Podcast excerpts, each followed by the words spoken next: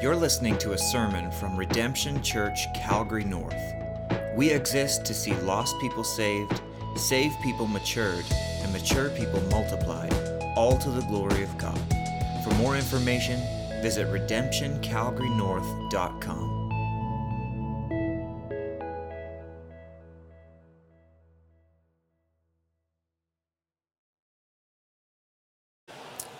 All right, let's have a seat.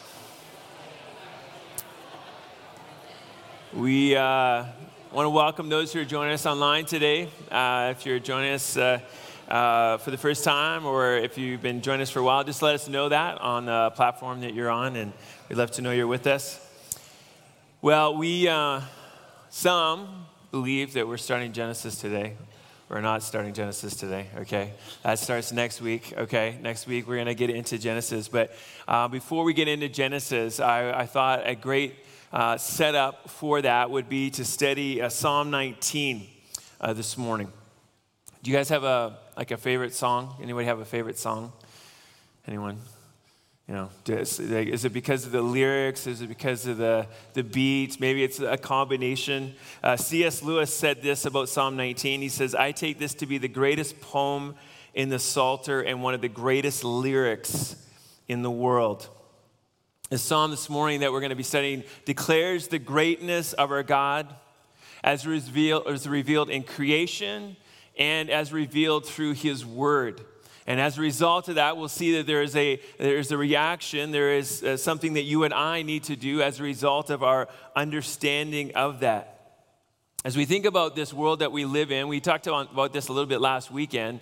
Um, there, there is a lot of lies that people are believing. Uh, and part of that is, is the fact that um, we just got here somehow right? We just we just somehow got here. We're not sure yet. It probably was aliens as to how we got here on this earth and how it was all formed. But but and, and the result of that is that everything that God says in this book, everything that God says in His Word, is being twisted. It's being turned. In our world today, we again this is something we touched on last Sunday, or sorry, last Saturday at family camp. But we are now taught through society, through different means, that the secret of happiness and fulfillment is the freedom to do whatever I want, whatever I think. Uh, my, I am now the authority, and if I am to find happiness in this world, if I am to find fulfillment, true joy, then I should be able to do whatever I want. And then here's, here's the, the new part perhaps in 2022 in our society. And society should get really excited about whatever I want to do and support and encourage me in that. And so, what now is on the throne is self. I am on the throne. I I determine my own destiny. I am the creator. And scripture, the scripture we're going to be looking at this morning, speaks directly against that. There is one who is great, and it is not me. It is Him who has created us all, who has revealed Himself through creation, through His Word, through Jesus Christ. And what we find is that the secret of fulfillment is not self, it is worship. It is worshiping the one who is the King of Kings and Lord of Lords. It is worshiping the one who is the Redeemer, the rock as we're going to see this morning. And so, as we get ready to get into Genesis, where we're going to take it verse by verse, thinking about in the beginning, creation, the series that we're calling Foundations, I thought this is a good week to just say, why would we do a study like that? Why would we go back to Gen- isn't Genesis in the Old Testament? I thought we were Christians. Okay, we're gonna we're, we're gonna be studying it because those foundations have been torn down by our society, and we desperately need to be reminded of what is true. And so, uh, this morning, we want to get our eyes fixed on the one who is the creator. I love what Waltke had to say about knowledge, about, about wisdom, about truth. He says, without comprehensive knowledge, which only the creator of all things possesses, absolute or certain knowledge of right and wrong is not possible. Unless one knows ontologically, that, that is the study of existence, as, the, as only the creator of all things knows, in other words, wisdom, knowledge that only he has, a mortal's knowledge is at best relative and uncertain. And so you reject creator, and what you have is what it says at the end of Judges every man does what is right in his own eyes. But we, I pray, everyone here this morning, we are the people of God. We are the ones who have been redeemed by Jesus Christ, and as a result, we look to Him who is knowledge, to Him who creation screams out is glorious. And so, if we're to understand anything, we need God.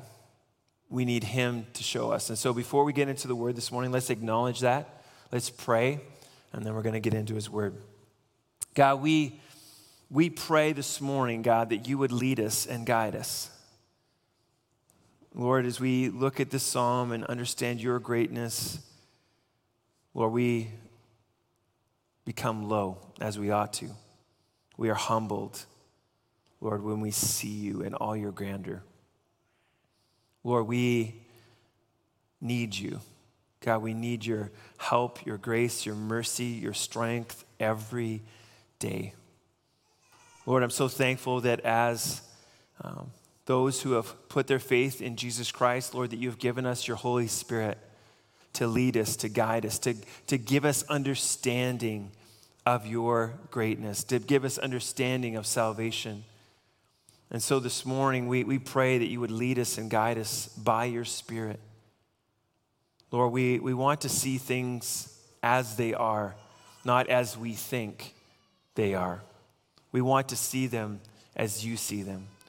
And so, God, would you lead this preacher? Would you help us, Lord, to, to bring honor and glory through this time in your word? It's in Jesus' name we pray. Amen. Okay, so everyone needs a Bible. If you don't have a Bible, go ahead and just slip up your hand. Maybe you forgot it on the way out this morning. Uh, maybe you don't have one, but everyone needs to have the Word of God in their hands so that when what we, we so that as we study this morning, we understand that what we're learning about is from the Scriptures. As I say very, very often, I have nothing for you, right? Who cares what Trevor Peacock thinks? Not me, right? If I don't care, you certainly should not either, all right? So, what does the scripture have for us this morning? Let's look together at Psalm 19 and we read to the choir master a psalm of David, King David. The heavens declare the glory of God, and the sky above proclaims his handiwork.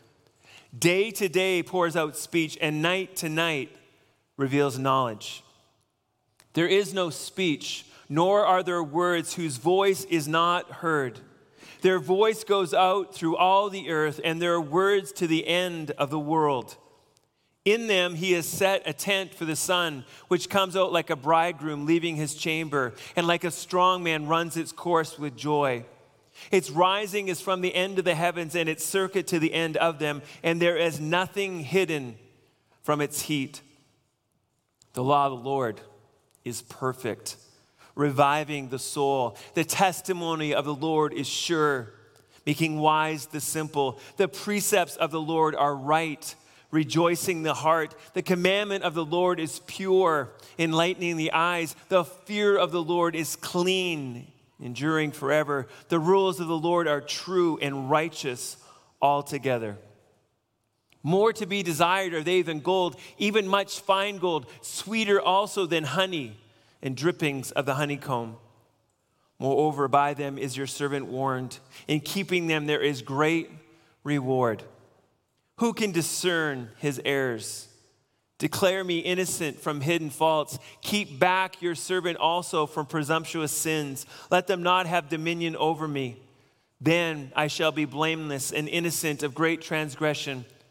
Let the words of my mouth and the meditation of my heart be acceptable in your sight O Lord, my rock and my redeemer. Psalm 19 It's kind of like an eye examination, right? You, how, many, how many people have been to an eye examination and realized you weren't seeing things as you thought, right? I, I remember the first time when I realized that maybe I needed uh, some glasses, uh, going to the doctor and uh, to the eye doctor and realizing that, that what I thought was on the line was not on the line, right? And they're like, oh, how about now? Like, oh, now I see it, right? Psalm 19 is like that. And as we look this morning, I, I pray that we would see things as they really are, not as we, in our personal wisdom, would think they are. So, first, let us look up. Look up and declare God's glory. Look up and declare God's glory. As we look at these first six verses, we see that God's glory is on display everywhere and on a daily basis. First, we see the heavens and sky declaring God's glory. And then we're going to see the sun focused on particularly. He says in verse 1 the heavens declare the glory of God, and the sky above proclaims his handiwork. When he's talking about the heavens here, he's, he's talking about what we would think of as space, uh, of, of, the, of the galaxies out there. It, it is where the stars are, the moon, the sun, the planets. And all of them, they declare the glory of God. And the verb here is such that it's, it was declared in the past, it is declared right now, and it will be declared into the future right until the time when Christ will return. Since the beginning of creation, the heavens have been declaring the splendor and majesty of God. And the skies also proclaim his handiwork. Uh, probably a better word that most of us wouldn't even understand what it means. Firmament is a better word here. It is we're going to get into in a couple weeks here. Genesis 1, 6, and 7. It says, And God said, Let there be an expanse in the midst of the waters, and let it separate the waters from the waters. And God made the expanse and separated the waters that were under the expanse from the waters that were above the expanse, and it was so. A firmament is, is like a dome, and so it's like our skies. And, and now, with our technologies, have we've been able to kind of draw back and look back on Earth, we see that there is like a, a dome. It, this is, we are cloud in our, our skies. And as we look up at those things, they also proclaim God's handiwork.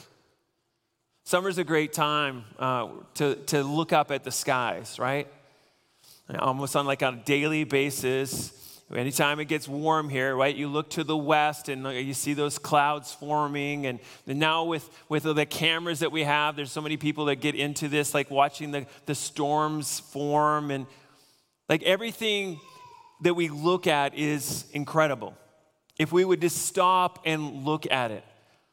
Sometimes, you know, the, the, the idea of, of what we've seen yesterday maybe is, doesn't is, get, get us excited today but it ought to.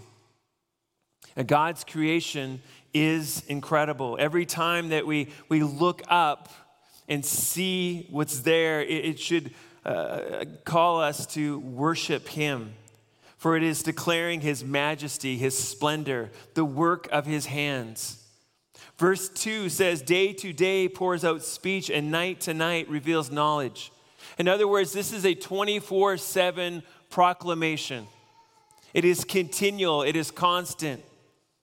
And every time we see it, it should amaze us. If you just seen it once, it should amaze you, right? Like if you were born under the earth somehow and you came up and you seen what is there, you would be like, wow, who created that, right? But we, it, that, that, that proclamation is going on day to day and night to night where that word for pours out, it, it has the idea of uncontrollable or uncontrolled gushing forth of words, like that of a swollen waters of a gushing wadi. It is proclamation of God's glory. It's extravagant, it's powerful, it's inescapable. That's the idea here. And creation is doing that. The heavens and the skies are doing that. In other words, there is no excuse for missing it, right? Oh, I, I, I slept through that, right? I, I missed that day. No, it's like if you're on this earth at any moment and you're not in your building, and you're outside, it is declaring God's majesty, it is declaring His glory. And it says, night to night reveals knowledge. Waltke says here, knowledge signifies the fact or condition of knowing something, of understanding, of having information. God's apparent vast knowledge, as seen in his masterpiece, garners him glory. Unlike human knowledge that must be learned or acquired, God's knowledge is inherent in his being. You guys ever go on to like NASA's site and like just look at some of the pictures, like all these telescopes? And I'm not a science person, so if I'm saying this all wrong, quick, whatever. But the pictures, you know, have you seen the pictures? They send these things out into outer space and they take pictures and they keep sending them these images back. And, and what does it do? It just magnifies God's glory as they discover things more and more and more, things that we have that mankind is just seeing now. And, and you're just like, how incredible is this? And, what should be happening at NASA on a daily basis is falling down in worship of the one who made it, who, who created it. It, it, it declares his glory day after day after day, and it will continue to do so until the day of the Lord. David continues, verse 3 There is no speech nor are there words whose voice is not heard. Their voice goes out through all the earth, and their words to the end of the world.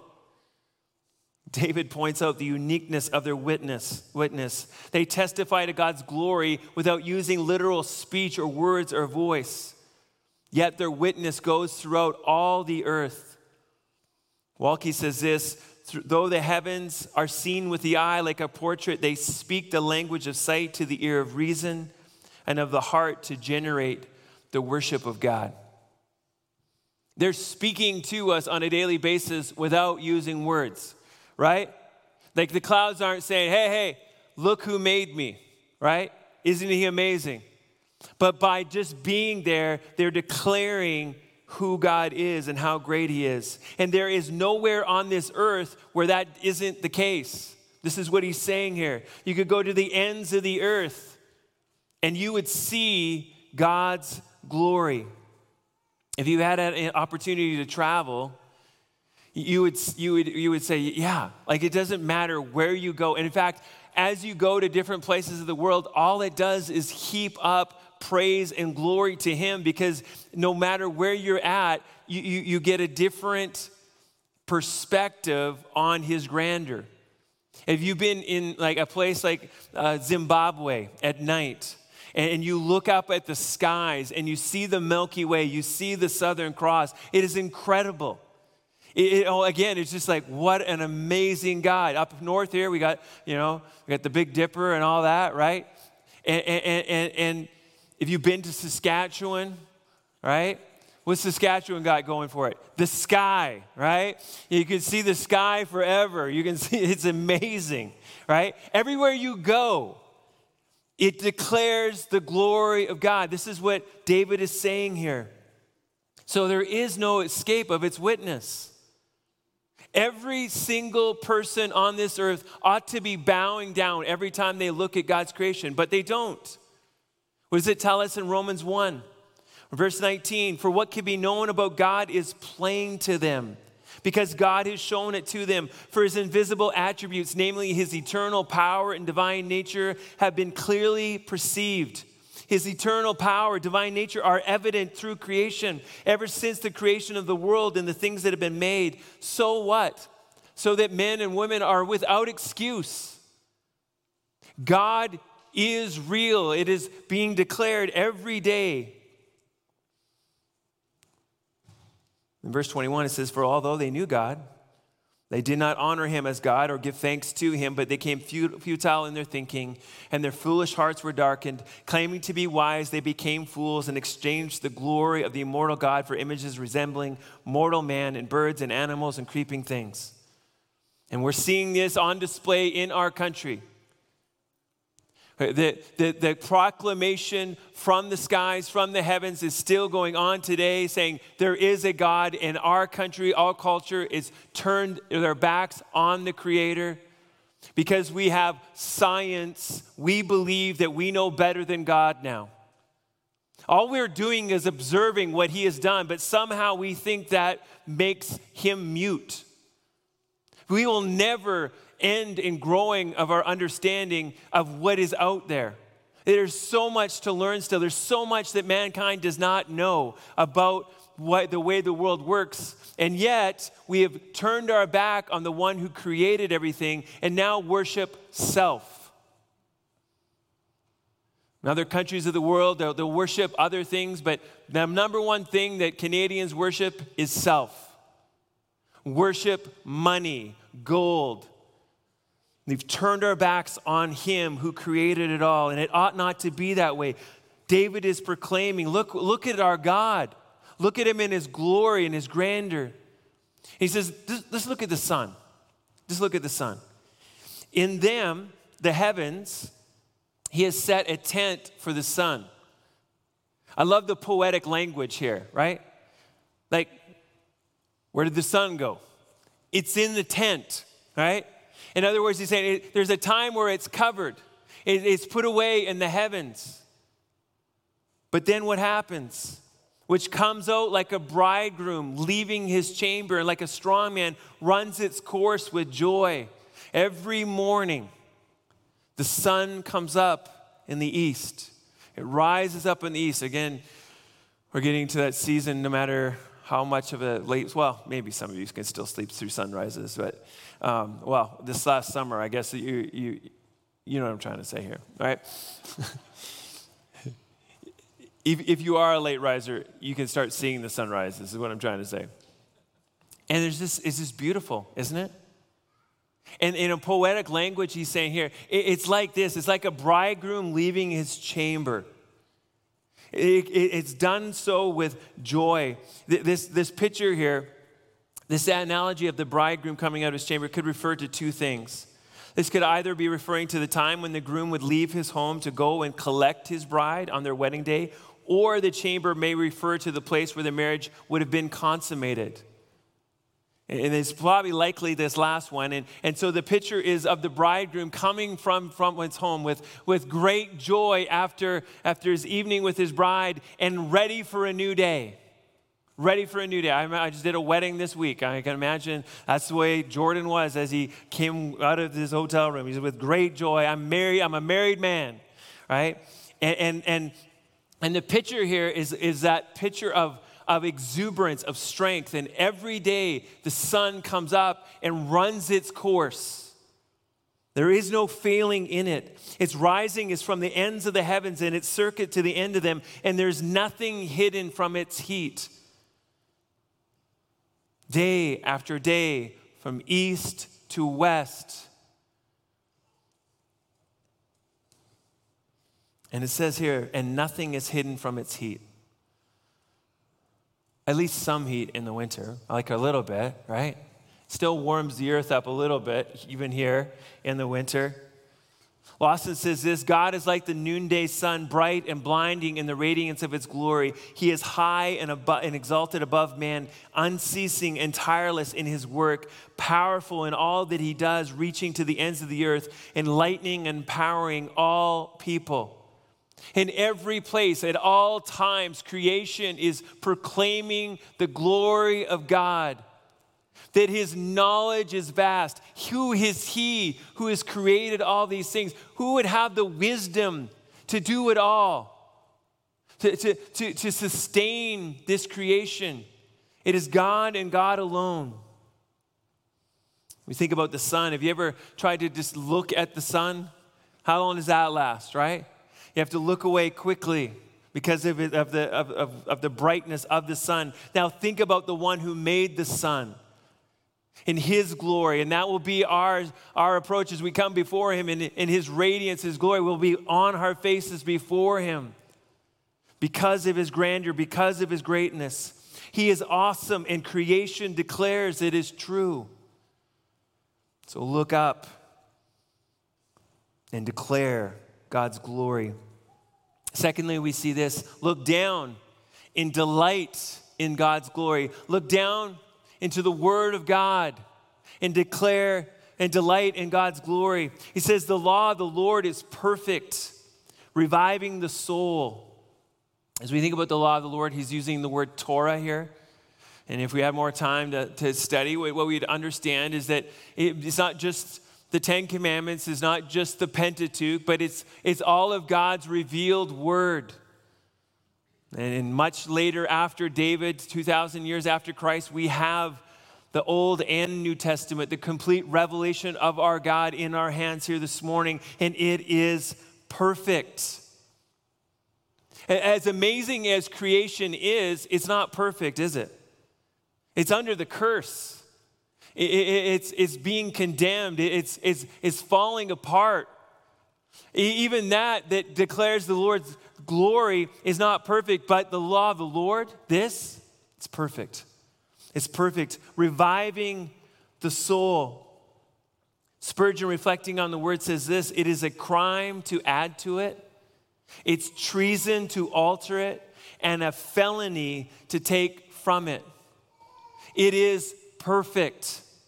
Perfection is perfection. What does this word do? It revives the soul. Lawson says this it is so perfect that it can convert, transform, and refresh the entire person. Maybe after a summer of not being in this, you need to be refreshed.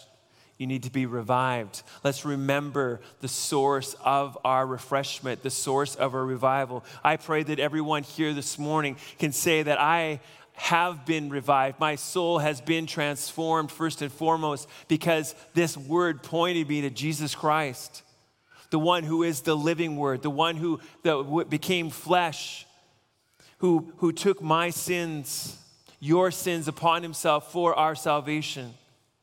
The word brings revival to the soul. From death to life, transforming the new man and refreshing you as you read. That checking your thoughts, showing your sin, pointing you to the one who is the King of Kings and Lord of Lords, your Redeemer, your rock says in 2 Timothy 3:16, all scripture is breathed out, breathed out by God and profitable for teaching, for reproof, for correction, and for training in righteousness. He who created the heavens and the skies, this is what David is showing us. He who created it all, he who has all knowledge, who, who stands apart from all of creation, he has given us a book he has revealed us, himself to us, and he's showing us how we ought to live our lives. Real wisdom comes through his word. Is only in his light that we might see the light. Calvin says this From nature, we know only the hands and feet of God. From, from scripture, we know his very heart. In the first six verses, David has used this generic term for God, just to, to kind of show us that what, where David is, is, is transitioning. He uses this word El for God, which was a generic term that, that if you were a pagan, you would still use the word El. And now, as he's turned to verse 7, he uses the word Yahweh, which is the covenant keeping God. The, the God who is close to his people, the God who reveals his heart he has given us His word, and it is perfect, and it revives the soul. This, this list, like if you're not pumped up about the word of God by the time we're finished these few verses here from 7 through 10, uh, you're probably not saved. Okay? Like, I'm kind of tired, Pastor. It's a long weekend. We stayed up late last night. Okay? Like, suck it up. Ask the Spirit to help you. Okay? And, and, and let's get excited about what's here because it's incredible. First of all, what, was, what did it say about the word? It is what? Perfect. It's perfect. Second thing here is this the testimony of the Lord is sure, making wise the simple. Uh, we understand that, that, that what we are reading here was written down by David, but it is not David's words ultimately. It is the testimony of the Lord. Everything that we have from Genesis through Revelation is from him, and everything that he says is sure. And the idea here, uh, uh, the slant that he's giving about the word here, is, is words of warning. The judgment is coming and that these warning signs can be trusted. It can be trusted. Sometimes, like when you're on the road and there's a warning sign, you're like, why did they put that there? Right? You didn't really have to slow down that much. Or you're, you know, maybe that's just me. Okay? Um, but, but, but the warning signs sometimes on this earth are kind of like, okay, well, that's not really particularly helpful. What he's saying here is that the warning signs of the Lord are sure. They can be trusted every time. And one of the things that we find as we think about this idea of judgment, that there is judgment coming. That those who walk apart from the word of the Lord, those who would be apart from the saving grace of the Lord Jesus Christ, will be judged for eternity. This is not like a let's negotiate kind of thing, it is sure. And so let the wise sorry, let the simple be made wise as they trust in this reliable and dependable word from the Lord. The idea of the simple person, Goldingay says this the simple person is the open person, one whose mind is not yet occupied by insight and is therefore in a vulnerable and dangerous position. Yahweh's declaration concerning what is true and what Yahweh expects gives shape to their mind. It protects them and other people. It makes them reliable instead of unprincipled and immature. We, we need help, is the idea here. We are simple people without the word of the Lord. Where would we go? We don't know. But when we look to the Lord, when we look to his word, then we are given wisdom. Maybe you would be reminded of that this morning we, when we don't know where we should go and what we should do on a daily basis. How many times do we feel like that? Lord, where should I go? It's found in His Word. He continues on. He says, The, the precepts of the Lord are right, rejoicing the heart. The idea of precepts here are, are, are directions or orders. It gives us the right course for life. In all circumstances of life, God's word is a guide to show us the right way, the way that would please the Lord, the way that would bring glory to the Lord, the way that is good. His precepts reflect his character. The man or woman who worships the Lord and longs to serve the Lord takes great joy in knowing the will of the Lord. I believe that's the heart of all of you here this morning who are in Christ. You, you want to do the will of the Lord, you want to be faithful to, to Him, to follow His ways. How do I know what is the way of the Lord? It is found in His Word. Goldingay says this. The, the, the, the, there's a joy in knowing what's God, what God's will is, and in therefore being able to do it and stay in the place of God's blessing. Instead of following my heart and doing what self wants, eh, the Bible teaches that if I'm to really have joy, if I'm going to be rejoicing in my heart, it is to follow God's ways. It is to follow His will. When we're younger, we, we particularly want to know God's will for our lives. And Gabriella, my, my youngest, now she's graduated from high school, and now she's like, she's on a course, right? And there's lots of questions that you're asking, like, what, what should I do for, for work in my life? Who should I marry? Where should I live? These are the questions we have, and we ultimately want to know, like, what, what's the Lord's will in that? But I think sometimes we, we just want the answer. Do you know what I'm talking about? Like, like just give me the answer. I, I don't want to do all the work to get to the answer. It's like a calculus exam, right? Or like, show your work. I think the answer is 10. I don't know why, I just think that's the answer, right? I don't want to show my work. But, but life is like that calculus exam. You need to show the work. If I want to know who I should marry, if I want to know where I should be working, if I want to know where I should live, then I need to daily be seeking the Lord and understanding his precepts. As I understand and grow in my knowledge of Him, as I delight myself in Him, then the Lord will make clear who I should marry, where I should work, where I should live. And what we ultimately see as we do that is like, I don't really care about all these things because ultimately I just want to bring glory and honor to God through all of this. It's not about my kingdom coming, it's about His willing being done. So, the precepts of the Lord, they are right. Follow Him. The cam- commandment of the Lord is pure, enlightening the eyes. He's given a similar analogy here. The, the, the commandment of the Lord, it, it's pure. It, it can be translated, the commandment of the Lord is radiant.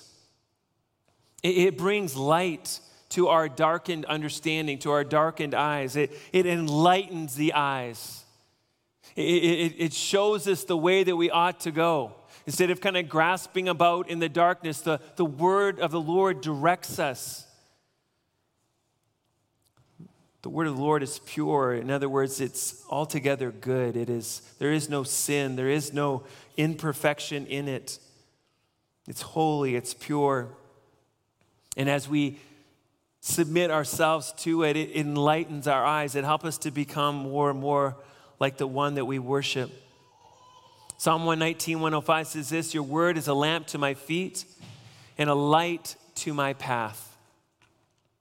Fifthly, we see about the word of the Lord the fear of the Lord is clean, enduring forever. We see here a, a bit of a shift. It's talking about the impact on a life as you read the word, as you understand the word. What it brings about is the fear of the Lord. It, it brings about a, a change in us. Spurgeon says this the doctrine of truth is here described by its spiritual effect. Inward piety or the fear of the Lord, this is clean in itself and cleanses out the love of sin, sanctifying the heart in which it reigns. The impact of this word is eternal. Eternal. Oh, the, as, you, as you come under the word of the Lord on a daily basis, it is changing you, and that impact will be for all of eternity. The, the word will, will be around forever. There is no end to it. Nation after nation have tried to destroy the word of God, but it will never happen. It is eternal. The rules of the Lord, lastly, it says this, are true and righteous altogether. In other words, again, they are reliable. Uh, society, they're continually changing that which is true. God's word never changes. The, the term for rules here is a judicial term which describes the judgment that a judge would give in a particular case. God has given us rules to live by which are true. In other words, his verdict will never be overturned. There is no corruption with our God. His rules are reliable. These rules are righteous altogether. If we desire to live righteous lives, we must live by the rules of Yahweh. An incredible gift God has given us in His Word. David describes the worth in verse 10 More to be desired are they than gold, even much fine gold. All right, here's a choice. Here's a big heap of gold right here. It's not just any kind of gold, it's fine gold and over here, you have the Word of God. What will you choose?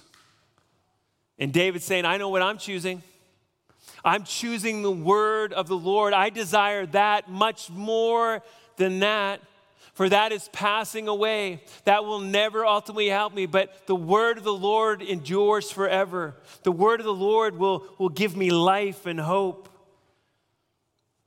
And then he says, or sorry, in Psalm 118, verse 72, he says this The law of your mouth is perfect, or sorry, is better to me than thousands of gold and silver pieces. Is the word of the Lord that precious to you this morning? Like, like do you love it more than anything else? Do you desire the word of God more than anything else that this earth can give you? David then compares it to honey. He says, sweeter also than honey and drippings of the honeycomb. Not just honey, but honey from the honeycomb. As much as honey might, be, might satisfy physical hunger and bring pleasure, its impact is also fleeting. The word of, the God, word of God alone satisfies your spiritual hunger. The word of God should be sought after before any earthly delicacy that is brought our way. And maybe, maybe today you would want to say it better than filet mignon or whatever, all right? I don't know what your thing is, right? But, but, but, what he's saying here is better than anything. It will satisfy, it will satisfy the better than any food on this earth, your spiritual hunger. Waltke says this people who trust God in his covenant find the law ranks higher than all earthly values and pleasures, higher than anything. It is to be desired more than anything else on this earth, the word of the Lord. Does it have that place in your life? On a daily basis, do you, do you hunger for it? Do you thirst for it? Do you desire the word of God? I need to know it. I want to know it. For in this book, it reveals to me my great God. It shows to me who He is and, and what He's done for me. Just review what it, what it says here. It's perfect, this word. It's, it's right. It's pure. It's clean. It's true. It's righteous altogether. It revives the soul. It makes wise the simple. It rejoices the heart. It enlightens the eyes. Why would we ever stay away from this book? Well, sin. Sin. Sin is the only thing that would keep you away from this book. And so we must repent of our sin and we must ask God to change our desires. This brings us to our last point. Look in and desire God's glory. Look in and desire God's glory. How should we respond to the great creator? How should we respond to the one who's revealed himself through his perfect word? Well, with humility.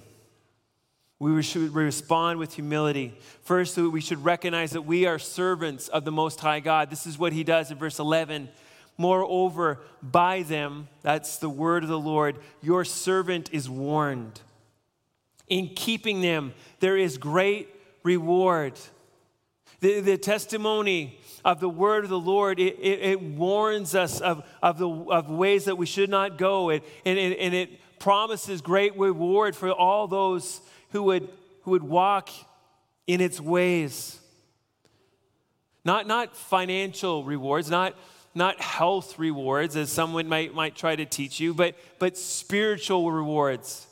The joy of knowing God, the, the joy of being at peace with Him. Every day we have the incredible privilege of looking to the Lord's Word. When David wrote this psalm, there was still a whole lot more of the Bible yet to be written. If David was astounded by the word of the Lord then, how much more so should we be astounded by it now? Like, how much more has been revealed to us since the days of David? We have the Gospels, which teach us about, about Jesus Christ and all he has done. As we think about this world that we live in, I think you and I, at times, can unwisely think that this world has something to offer us when it comes to our daily living. When it, when it comes to knowing what we should do. How many times do we turn to the world for wisdom with our problems? How many times do we, we try, to, try to solve our problems, our, our, our, things that are trials that we go through each day with wisdom from this world? Can I just remind us that it is the word of the Lord, it is the one who has created us who has the answers? Like, well, you know, sometimes the world has some, some stuff that can help us. How are you going to know whether the world has stuff that is helpful to you? How will you, how will you determine whether what the world is saying is true? Will you not go to the word of the Lord to ask and to seek whether what they're saying is true is true? Then why don't you stop taking the long way around and just go straight to the source? This is the source of life. This is where we would find wisdom. This is where, where our hungers are satisfied. This is, what, this is where we, we, we, we become small before Him and He satisfies our deepest longings as we worship Him. John Piper says this We are all starved for the glory of God, not self. No one goes to the Grand Canyon to improve self esteem. There is greater healing for the soul in beholding the splendor than there is in beholding self. We want His glory, not our kingdom come, not our will be done. We want to know His glory. We want to worship Him for who He is. And so let us turn to His Word. Let us understand that by seeking Him, there is great reward not like the world would offer. Again, as I began the service this morning, the world would tell you that as long as you get everything you want, as long as the whole world supports you in what you want, you will find fulfillment, you will find happiness, and that is a lie. And what David is saying was when you see the grandeur of God in creation, when you know who he is through his word, then you understand that it, there is, that it is only by walking according to this word and by worshiping Him that we would find our fulfillment. He says this as, we, as he continues, he says, Who can discern his errors? See, the other thing that happens is you look at the grandeur of God and you look at Him uh, through creation and through His Word, is that you understand that He is great and you are not.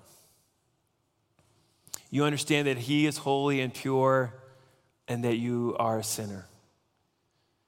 And David, his reaction to, to this gazing at the Lord is to say, Who can discern his errors? And what he's saying here is, I, I, I am way more of a sinner than I even realize. I, know that, that there's, there's sin in my life that, that I haven't even, uh, even noticed. Baldwin says here, that verse 12 says recognizes that a fault may be hidden not because it is small to see but because it is too characteristic to register. Like when we first come to christ we like okay there's those two sins i really need to get a hold of and then i'm going to be in a really good place. But then as as the light of god's word shines on your life you're like oh man, I got this in my life too. And I have this in my life too. And, and, and, and, and, and you realize, man, there, there are so many sins in my life. Like that there's not just big sins, there's little sins. There's, there's sins that, that, that even my thoughts uh, oftentimes are, are, are, steered towards things that they ought not to. They're, that, that, that my focus is on self rather than on the Savior. Spurgeon, commenting on this passage, he says this Ours might make a library if we had enough grace to be convinced of our mistakes and to confess them. you see what he's saying? Like, like, if I had the grace to sit and begin to write out my sins, it would cont- it could, those sins would contain an entire library. Adam says this Who can tell how he often he offends? No man. The hairs of a man's head may be told, the stars appear in multitudes, yet some have undertaken to reckon them, but no arithmetic can number your sins. Before we recount a thousand, we shall commit 10,000 more. And so rather multiply by addition than divide by subtraction. There is no possibility of numera- numeration. We are great sinners before Him when we really see him for who he is, the result is like, how, who can discern his errors? And he understands that if it's not for the grace of God, there is no hope for forgiveness. He says, Declare me innocent from hidden faults. He falls before the Lord and says, God, you, you have to forgive. Only you can do that. Now, David turns his attention to another kind of sin. He says this Keep back your servant also from presumptuous sins. Let them not have dominion over me. Presumptuous sins are willful sins. I know your word says this, but I'm going to do it anyway. Presumptuous sins. I know I shouldn't be yelling and screaming and whatever at that person who just cut me off, but I just need to do it right now. You think you know better than God and you walk in your sin rather than walking in his ways. Presumptuous sins. Presumptuous sins that, that at best case, the Lord brings conviction to your heart quickly and you repent of and you turn to Him and ask for forgiveness. But not always does that happen. He says here, let them not have dominion over me. What happens to, to many who walk in presumptuous sins is that they become enslaved, they become ensnared in that sin in their lives. The, the, the redemption that Christ has brought in their life by freeing them from this sin, they, they put those chains back on them, even as believers. And David's saying, Lord, help me. Help me. He, he's understanding that, that in himself he will not go, it will not go well. He says, Keep me back from these things, Lord. Of course, we know David's life. We don't know when he wrote this, whether it was before Bathsheba or after. Thankfully, in his life, that, that with Bathsheba and Uriah was a one time thing, but he paid for that for the rest of his life. So we look at the rest of his life. John Owen says this Do you mortify? Be always at it while you live. Cease not a day from this work. Be killing sin, or it will be killing you. This should be the heart of a believer. It should be like David saying, God, help me. Keep me back from these things. Help me, Lord. And he says, Then I shall be blameless and innocent of great transgression. I'll likely hear this, this idea of the great transgression would be walking in continual rebellion against God. And if it's not by the grace of God, none of us would ever be saved. And he's saying, Lord, help me. And then lastly, as we are out of time, let the words of my mouth and the meditation of my heart be acceptable in your sight. God, this is my heart. You who are glorious, you who are great. God, this is what I want. I want my inside and my outside to declare your goodness. Let the meditation of my heart be what it ought to be. Let the words of my mouth be what they ought to be. And then he, he reminds us one more time, Oh Yahweh, my rock and my redeemer. How is it that my words and my actions might be what they ought to be? It is only by clinging to Him who is the rock, who is our Redeemer. He who bought us out of our slavery of sin, it is only through Him that we might walk in His ways. I love what Motyer says here. The creation is silent, but we must not be. The creation is silent, but we must not be. How is such a life of obedience to be sustained? Only by resorting to the Lord Himself in, in He who was the rock, which with strength and reliability, and in His graciousness as the Redeemer.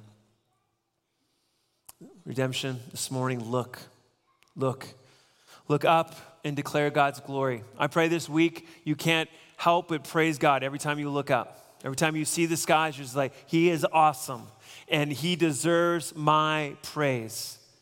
I, I pray that as you get back into routine, and I'm trusting that what I'm saying is true. I know it's true of myself. That, that maybe our routine of being in God's Word has not been as it ought to be. I'm praying that we would hunger and thirst for this Word like never before, that we would desire it more than ever before as we enter the fall. And then lastly, look in and desire God's glory. God, what we want more than anything else is to reflect your glory to the world. But Lord, we're sinners and we need your help. So, God, help us. Amen. Amen. Let's pray. God, we thank you for your word. So full, so rich, so much here, God. So much more could be said. But God, would you take the words that we've heard this morning, and Lord, would you change us? Would you make us more like you?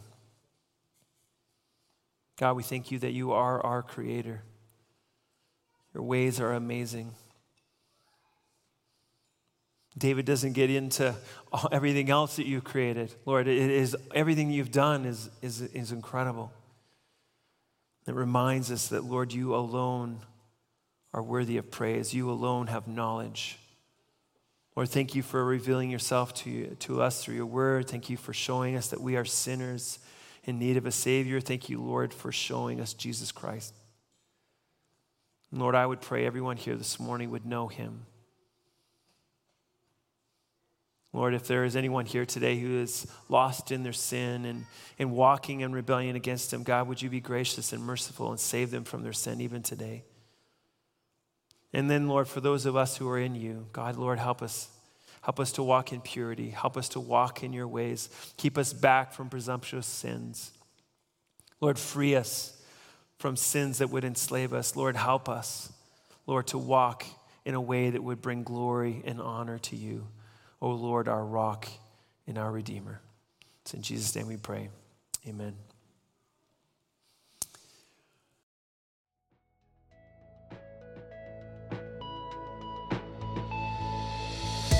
Thanks for listening to this sermon from Redemption Church, Calgary North. For more information about our church, visit redemptioncalgarynorth.com.